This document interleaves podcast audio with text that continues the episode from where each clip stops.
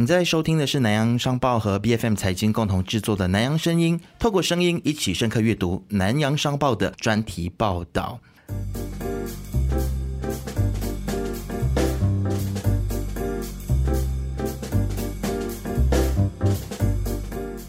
今天我们要来探讨的这一篇呢，全民炒股旋风式，散户已成金公鸟，这个是南洋商报最近的一篇专题。那其实要说到股市的话呢，我想一定要请 Yoga 林瑜伽一起来到节目当中。Hello，Hello，我看到这一篇，我也是有非常深刻的一个体会哈。为什么？我自己本身也是在见证这啊，潮起潮落。因为在二零二零年的时候，疫情刚开始爆发的时候呢，无可否认，就大家真的是很多时间在看股票市场，因为看到身边人都在赚，然后就掀起那个效应，你知道吗？开始人拉人的，那有一些根本不知道说是怎么样运。作的都好，都把钱投了进去。那个时候觉得说股市真是被炒到虚高，哎，是。而且我觉得，其实，在疫情之后一直到现在，我们已经看到好几次，有没有？就是股市它很像没有办法反映实际的经济状况。嗯，就是现在的经济状况，应该股市不太好的时候，是啊，明明很差，市场信心不应该这么高昂的。所以，只是马股的状况吗？还是说，其实全世界的股市都有一点点这样子的情况呢？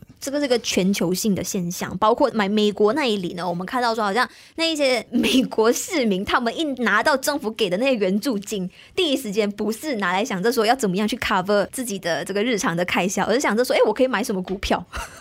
这个是真正现实正在发生的事情，哎，是究竟背后到底是怎么样子的原因呢？我们今天要好好的来探究一下啊！我自己个人是看了这个。专题之后呢，我真是觉得说，我们南洋商报的这些记者朋友们或者专题的写手们呢，真的是下标题下的非常有文学素养啊！散户已成金公鸟，我对你们的这个下标题，我真是每一次我都要提出来说一下。那这个到底是谁下的标呢？我们来赶快请到这个专题的作者志斌。Hello，你好。Hello，大家好，Isaac 好，Yoga 好。Hello，Hello，我是志斌。是志斌是南洋商报经济组的记者啊。那这已经是第二次还是第三次来到我们南洋声音了，对吗？第二次，上次来讨论那个数字银行。嗯，好，志斌，你在文章当中有说到这个市场恐慌情绪正在蔓延，股民对股市前景持有越来越悲观的态度，认为未来的半年市场总是亏多于赚的投资者是越来越多啊。那这个专题通过了对于这个近期股市情况以及这个网民普遍的心态进行了分析，并且对股民发出了提醒。嗯，你上次也是来给我们提醒的，这次也是来给我们提醒的。那你是希望说股民们不要受到情绪的主导而背离投资的初衷吗？是，就是其实不管股市起还是跌，包括刚才 Yoga 讲到二零二零年，我想那个时候 Yoga 应该比我还要 熟。那个时候他就在做这些财经的新闻，那时候我也还没有来做财经的新闻啊。然后二零二零年的时候，股票起的时候，全部人就追着进来。然后现在就整个市场相当惨淡的时候，那现在成交量就非常的低，这样子。我是觉得说，在资深的投资者也好，就什么样的人，你在股市投资都会有情绪，因为那个股价天天就在那边起起落落嘛。所以，怎么样管理好自己的情绪和自己的情绪相处，懂了这一个之后呢，可能在股票市场里面就可以过得好一点吧。我想是这样子，是，但是我其实还蛮怀疑的。现在股民真的是保持着这么悲观的一个态度吗？因为我们还可以很经常的看到说，哎，大家还是很有兴致去了解说，哎，什么可以买，什么时候可以就是投入更多的钱进去这样子。因为我们看到的是你的文章当中有提到哈，跟过去两年情况相比的话呢，大家是开始出现断崖式的悲观的看法。那这一个也跟你的标题当中提到的全民炒股旋风。是哦，逝者的这个逝呢是相呼应的。那其实最具体的是你想要表达些什么？连你本身也不看好这个二零二二下半年的一个走势吗？走势来说，现在其实两股声音都有，就包括我们在采访线上时常，你总是会听到一派是悲观的，一派是乐观的。但是我总觉得说乐观的那一些代表，他们是有其他的一些目的的，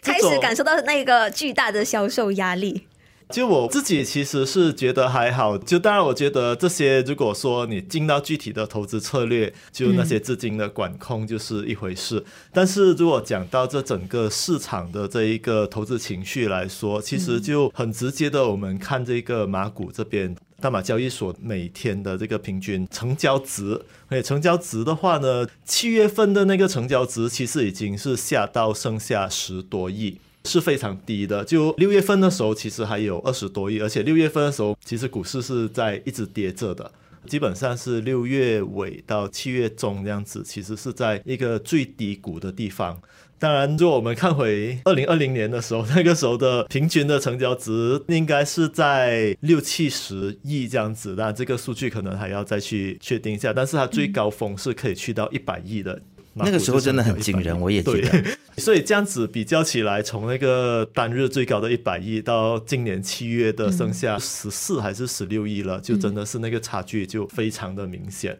包括我这个专访这边，我其实也访问了，就是陈建老师，Yoga 应该也蛮熟的，我们大家都很熟 啊。对对，就他也是有说这个东西，其实很明显你可以感受到，他说那个时候他在 Facebook Live 一个谈股票。随随便便就有五千个在线观看人数，但是现在来说两千都很难。然后包括我们南洋，我们自己的就 Facebook 上面也是那个时候的点击率排名前面的也全部都是财经新闻，但是现在都没有了。现在点击率最高的应该就是羽球啊，呃社会新闻之类的或者那集的事情这样子。所以股市的新闻基本上现在都很难上到排行榜里面了。其实刚刚你说到一句话，我蛮有感触的。你是说，其实现在股民要学习如何跟自己的情绪相处嘛？但是我在想说，其实现在全球的这种这么焦躁的这种交易的气氛当中，先不要说情绪好了，我觉得情绪是一方面，但是股民们或者是投资者，是不是真的对于他买什么是知道，对于基本面是有足够知识的？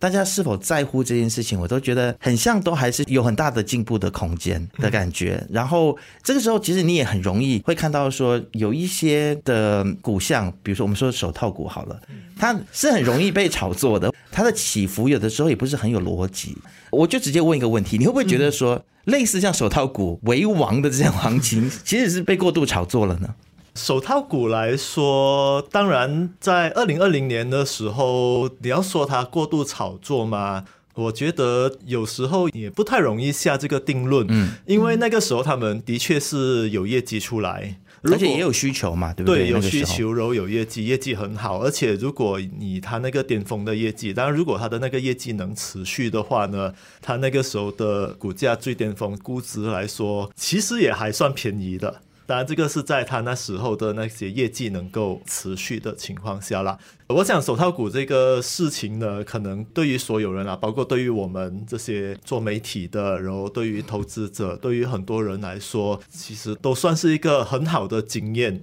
你问我的话，我会说，就算手套股在跌着的时候。我那时候会觉得说，它只要跌到那个疫情前的那一个水平，其实应该算是蛮便宜了吧？应该算是合理的区间，对，应该算是很合理的。但是它现在是远远低于疫情前的，就是说我那时看的完全就是一个错误的。所以可能对于投资者来说，你要怎样子去做这个判断，怎样子去看未来到底会怎样？其实真的是非常难呐。嗯，所以非常难的话，就回到刚才。我说的就是可能你的情绪控制上面怎么样啊？然后你的投资策略上面，就如果说你真的发现你自己看错了，你是要止损呢，还是你要继续越跌越买这样子？我觉得你在投资之前，你就要开始去思考的一些问题，就要去做一个可能最 worst case 的 scenario，到底会去到什么样的情况？是，特别是我们人都是有感情的嘛，我完全可以理解，就是一些股民要是曾经从手套股当中赚到钱的，他们是已经产生那种情意结了，他们会产生一种想法，就是说，哎，越跌我越买，现在这个地板价的，哎，或许他们就觉得说是很好，大批进场的一个时候，然后就等看说，哎，未来的几年的时间。看有没有办法再重回到那个巅峰。这个可能就是在情绪的管理上面有一点点还需要再加强一下。我我自己个人是这么认为，因为我刚才听到 Yoga 这么讲，我就想起了我在投资的虚拟货币，因为不是有一段时间也是跌得很惨嘛，然后很多人都说哇，一定要这个时候赶快趁虚买入啊。对。但是还好我那个时候自己有把控住。你砍仓吗？还是这样？我没有砍仓，但是我就是觉得说不应该就是贸贸然的跟着大家那个时候进场，那也还好没有。现在比之前跌得更惨。对对对，所以我觉得我们也可以来讨论一下，就是在于基本面的知识上面，或者是在于投资的技巧、技术上面，以及情绪管理，你们觉得哪一个是比较重要？特别是面对现在市场的状况。其实我觉得都重要，但是更为重要的是，投资者，特别是我们这种散户、这些韭菜们的，要特别去了解资本市场运作当中庄家的心理操纵的一些手段。而且我觉得说，我我经常看新闻的那种方式，就是当市场刮起好像不看好的时候，我就觉得，哎，应该是时候看好了。OK，所以你有点逆风的感觉，啊 这样。啊啊！我反而是觉得，对我来说，我会觉得就是你要在进场之前就要开始先做好自己的那些策略，就包括你这个是一个短期的还是一个长期的。我们就讲回这个手套股吧。我觉得如果你是短期投资者和长期投资者，其实看现在的手套股的情况，很可能是完全不同的。如果说我是真的是想要投资十年甚至二十年的话，我会觉得讲这个有点危险，但是我就这么说，如果对于长期投资者来说，我自己觉得手套股赛的价格是蛮便宜的，很有吸引力对，很有吸引力的。这个时候才是刚刚要进场的一个时间。啊，但是如果你是短期投资者来说，你看的东西应该是不同，或者说。呃，不止短期了。如果你看的是中期，可能是一年或者三年这样子的话，那么手套股能不能在一年、三年里面翻身，就不太好说。因虽然说是在炒作，但是它毕竟还是个实业。嗯怎么样说都好的手套股这样子的一个投资主题，怎么样都会回来，只是看你能不能够等到那个时候发生。嗯，是。然后可能你说，OK，我是要投资十年的，我不担心，我觉得现在很便宜。但是如果现在在一个一块钱左右的价钱你进了，它在一年后如果跌到五角的时候，这个时候就是那个情绪管理出来了。你去年想的一块钱，你觉得对于一个十年投资来说是便宜的，那么现在跌到五角钱，你还这么认为吗？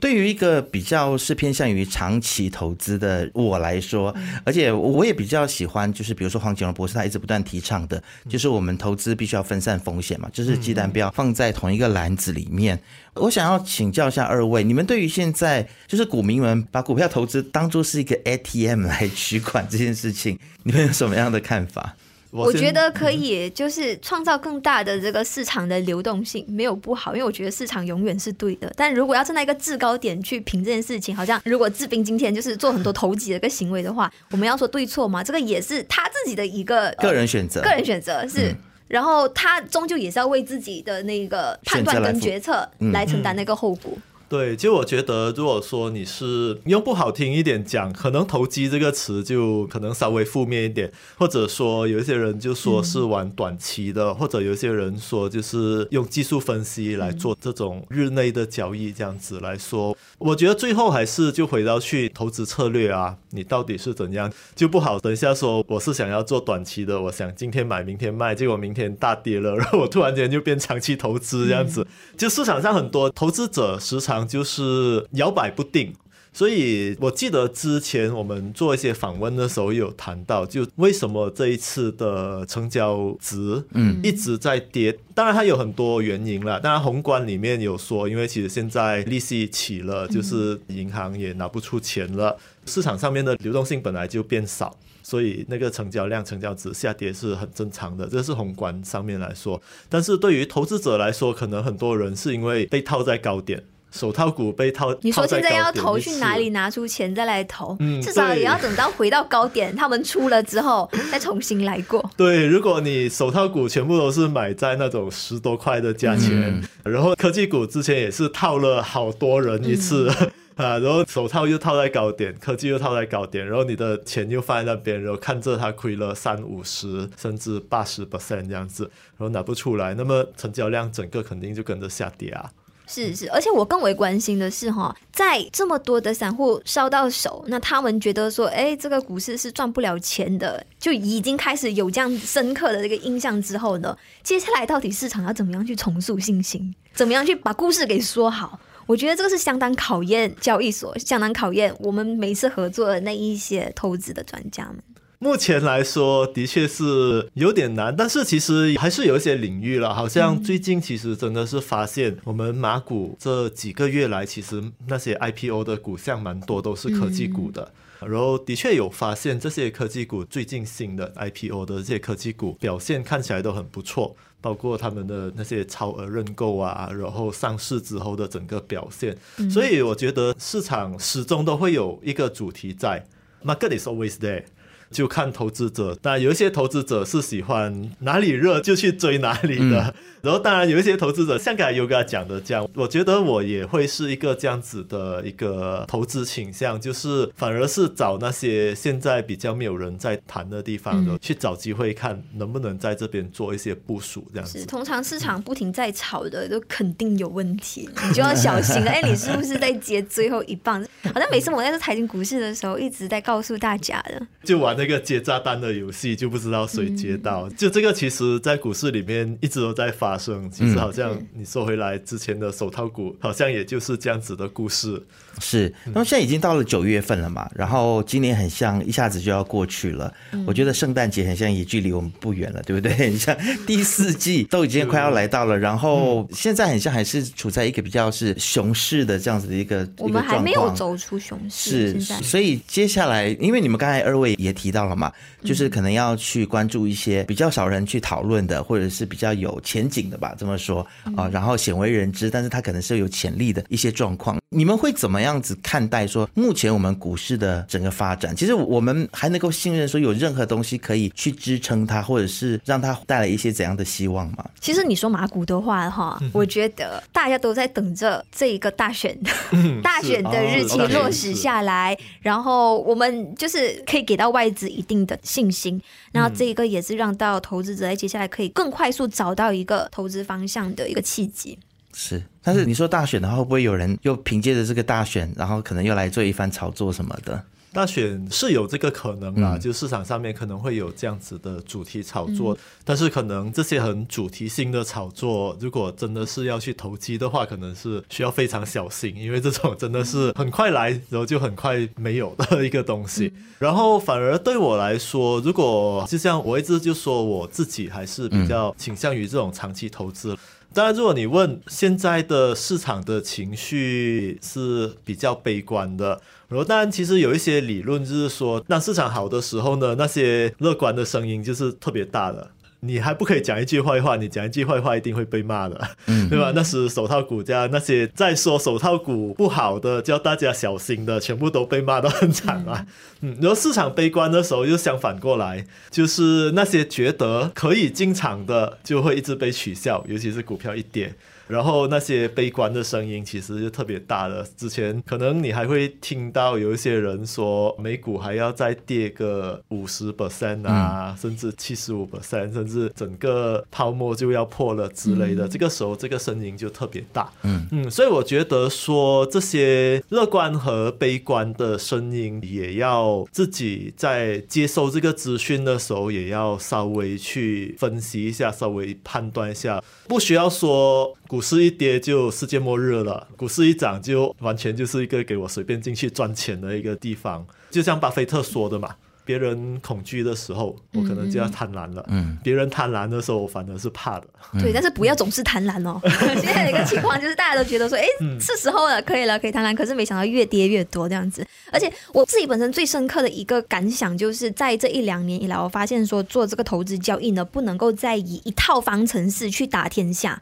我们现在真的是来到那一种阶段，是我们必须要时时刻刻的去进行复盘。去检视好自己的这一个投资组合，看有哪里要适时的去做一个调整的。现在已经完全不像以前那个年代，就是哎，你买一只蓝筹股，然后等它一两年直接给你就是非常大的复利的那一种情况，我觉得是比较难被布置了。对，因为时代在转变是越来越快，所以整个社会啊、经济啊都变化。好像你看，我们才讲二零二零年的这个疫情才过，现在大家讨论的这个危机已经不是疫情了，在全部在讨论这些，包括地缘政治啊，然后包括这些供应链啊之类，通货膨胀，所以变得很快。以前来说应该是没有这样快的，以前这个经济危机以前是天下太平啊，啊，它经济危机就十年一次，就一九九七年一次，就我的年龄啊，再早我就不知道了。是。那么，其实身为一个到目前为止还没有进入马股投资的人来说，其实我很好奇，就是我最近有听到有一个说法，就是说现在的基本面啊，或者是呃消息面，那个界定很像越来越模糊了。有的时候，因为同事们在准备新闻，有时候我在听你们在节目当中分享的时候，我也有一点点这样子的感觉哦。那身为一个就是财经媒体人，我们其实一直不断的去鼓励大家说，其实大家要更多的来学习基本面，更多的来看基本面。这个是我相信，不管是南洋也好，或者是 B F M 财经，都不断在做的工作嘛。但是也有人说我们很不接地气，特别是本地的华人投资者，会觉得逼大家去学是吗？人家明明都不想学，人家要快餐。对啊，技术面啊，或者是一些小道消息啊等等啊。因为刚才有改也有讲嘛，就是现在也是来到了一个年代，是你要不断的去复盘，对不对？那复盘这件事情，其实它有它的学问在里面，它可能也是要夹杂很多的不同的技巧，不只是基本面而已。我相信它是需要各方面的消息的嘛，对不对？你们怎么看现在这样子的一个状况？现在来说，就当然基本面和消息面来说，的确，因为现在网络很发达嘛，就以前要看基本面，真的就是等那一个财报，而且财报不是上网看的，就好像我们这个冷眼前辈，嗯，他那时就收集了所有上市公司的每一年的财报，纸本的。每年收到了，你要去翻，然后找出来。但是现在太简单了，现在业绩啊、年报啊这些，大家几乎是不用成本的，就上网去 download 了，你就可以看。所以其实包括我们新闻来说，新闻也是在这些东西里面去找内容来呈现。包括如果说公司拿到什么 contract 啊之类的啊，它其实也全部都会公布出去。这篇报道里面是采访另一位是 Jerry，就是李志勇，就是 iFast 的啊，他就有谈到说，其实我们看这一个财报的时候，如果你只是看财报的数据的话，那么你看的其实是过去的东西。嗯，所以你要看的可能是有很多东西，当然在马来西亚这些东西的铺路其实还是比较有限的。嗯，如果在美国的话，你是说它的未来吗？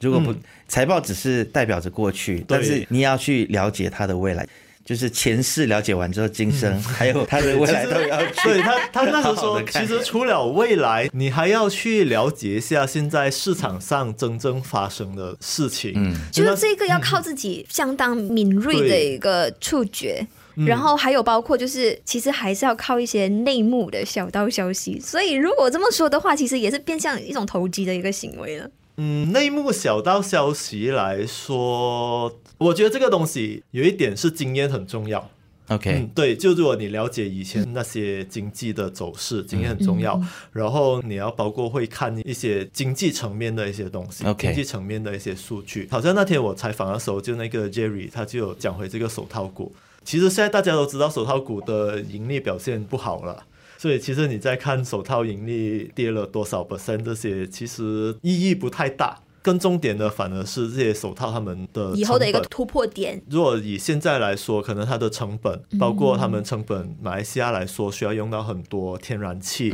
这样子，天然气的价格是会影响这，就是当它赚很多的时候，你的这一点成本就不重要。嗯。但是当它现在赚很少的时候，这一点成本，如果天然气起个五 percent，它的成本可能就差的非常多了。然后，当然还有就是它的生产利用率，因为其实现在的问题在于这个市场上面供应太多，需求太少。所以它的生产利用率到底是去到多少？有一些手套厂可能只五六十 percent 的生产利用率这样子。所以你要看的反而是这些东西，而不是纯粹说哦，它的 profit 就是这样子，然后就结束了。嗯，不是投资真的是一门很大的学问。我在想，为什么没有大学开相关的课或者是科系？对啊，教股市投资呢？就是我知道有一些学校很像是有一些类似的课程。但是专门一个没有涉及到一个实战的，或者是有没有一个学位直接来钻研股市投资？当然这是题外话了。我觉得大家要去思考到的一件事情，就是像刚才志斌所说的，还有你在文章当中也是有提醒到，就是其实非常重要的是，我们必须还是要回到经验，因为经验是必须要累积的嘛。嗯，对。那就算你听到一个小道消息都好，或内幕消息，我相信每个人都有不同的解读的。有经验的人解读跟没有经验的人解读是不一样的。是，而且我觉得，如果说对于新手来说啊，之前从来一点那种投资经验都没有的，而且一来就要马上学习自主投资的话呢，我觉得最重要的就是不做短线，不抓波段的那种趋势。要的话呢，就好好给自己一两年的时间啊，去收割那一个成果，然后也不要太过于去相信一些大厂啊、大企业啊，他们太厉害做宣传造势。你要懂得识破他们所制造那个爆点背后的居心跟那个心机。优可，我想要问你一个问题，就是你花多少时间？因为我在认识你的时候，你就是像我现在这样子，还没有进入股市投资。然后这短短的这几年之内，你其实也算是一个达人了。其实你自己花了多少时间去做学习？我就是刚好疫情被关在家那一段时间磨练出来的，然后自己吃亏了，交了学费之后的，就找出问题，为什么我会亏这一笔钱？因为很多人他们都是哎亏了之后就马上放弃，然后不去找出核心的这个原因，为什么你到底是哪里做错了？然后后来我就慢慢的、慢慢的开始掌握跟导入更多不同的一个好像数据分析的工具之后呢，哎，就知道说，哎，到底我当时缺的是什么了？我觉得最重要是有那个恒心，要有那个毅力。是，所以是不是意思就是说，靠着股市快速致富这件事情，其实是一个迷思呢？这个其实是一个很危险的事情啦，在我看来，就你有可能快速致富，就你有可能刚好在二零二零年的时候就进来手套，刚好就在手套股赚到很大的一笔这样子。但是它始终就是，我们就假设了，如果你现在拿着一千块钱进场，然后你可能你一千块你就赚了一百倍，你就有了十万。如果你能够从一千滚到十万的话，那么你有可能这个时候就金盆洗手嘛，有点难啊。其实对很多人来说有点难，他反而就想，我现在有十万，那我十万就继续投进去。所以到最后呢，股票跌下来的时候，你还是什么都没有。嗯，除非你真的是很有那种毅力，就是说我赚到了这一个，我够了，我停了啊、呃！我不知道有多少个人能做到这样啦。是 啊，是所以如果不是的话，如果你只是可能靠这一些运气，然后你进去快速致富了，你赚了很大笔，嗯然后如果你不是靠着你的能力的话，很可能就是你不是靠你能力赚来的钱，你会靠着你的能力就把它输完回去的。嗯 是是，我觉得要有一套非常完善的投资的计划，然后要遵守纪律，要敬畏市场，不要跟市场对着干。然后好像刚才讲的那个经验，其实我觉得是很类似刚才 Yoga 讲的，就是你要一直去检讨。其实不用怕亏钱，应该大家都亏过，应该没有人一开始进来 就是赚的。所以，但是可能很多人就太容易说，哦，我亏了钱我就跑掉。就哦，股市就是骗人的，嗯啊，但是如果你能够把这些转换成你的一个经验，然后转换成你的一些经历啊，然后你更了解市场的话，那么可能未来还有很大的机会。嗯，我觉得没有人他能够平白无故的致富。我觉得 Yoga 刚才也讲的比较客气，他说他是疫情之后努力的钻研。我觉得不只是这样子，Yoga 其实在几年前就是加入我们的前公司的那那个时候，给我奠定非常扎实的一个基础，这确实是。然后我甚至还在想说，哎，为什么当初？因为我本身是这样子啊，我只能专注做一件事情。嗯，以前真的是投入太多时间精力在做节目，以至于我的节目当中就是在谈股市，可是我自己没有投。然后绑了这么多企业家，然后当时绑的太阳能公司啊，绑的那一些什么 SGM 做塑料的啊，那一些，就是有听的朋友都已经赚到钱，可是我没有赚到钱啊。所以所以这整个过程其实也大概是四五年的时间嘛，对不对？也也不是说一下子就对对有对对对对今天的这个应该。说我的起步点跟其他人会比较不同一点是点。是是，而且我觉得股票投资就是因为每个人买的东西也不太一样，买的项目、买的公司都不太一样，所以其实可以这样说吗？就是你必须要去形成自己的一套方法，对对对对对，你不能够轻易的去复制别人成功的经验。好，这个问题呢，通常我都是在节目一开始问，但是今天我放到最后，就是想请志斌最后来说一下，其实你这篇专题里面，你最想要表达的一个讯息是什么？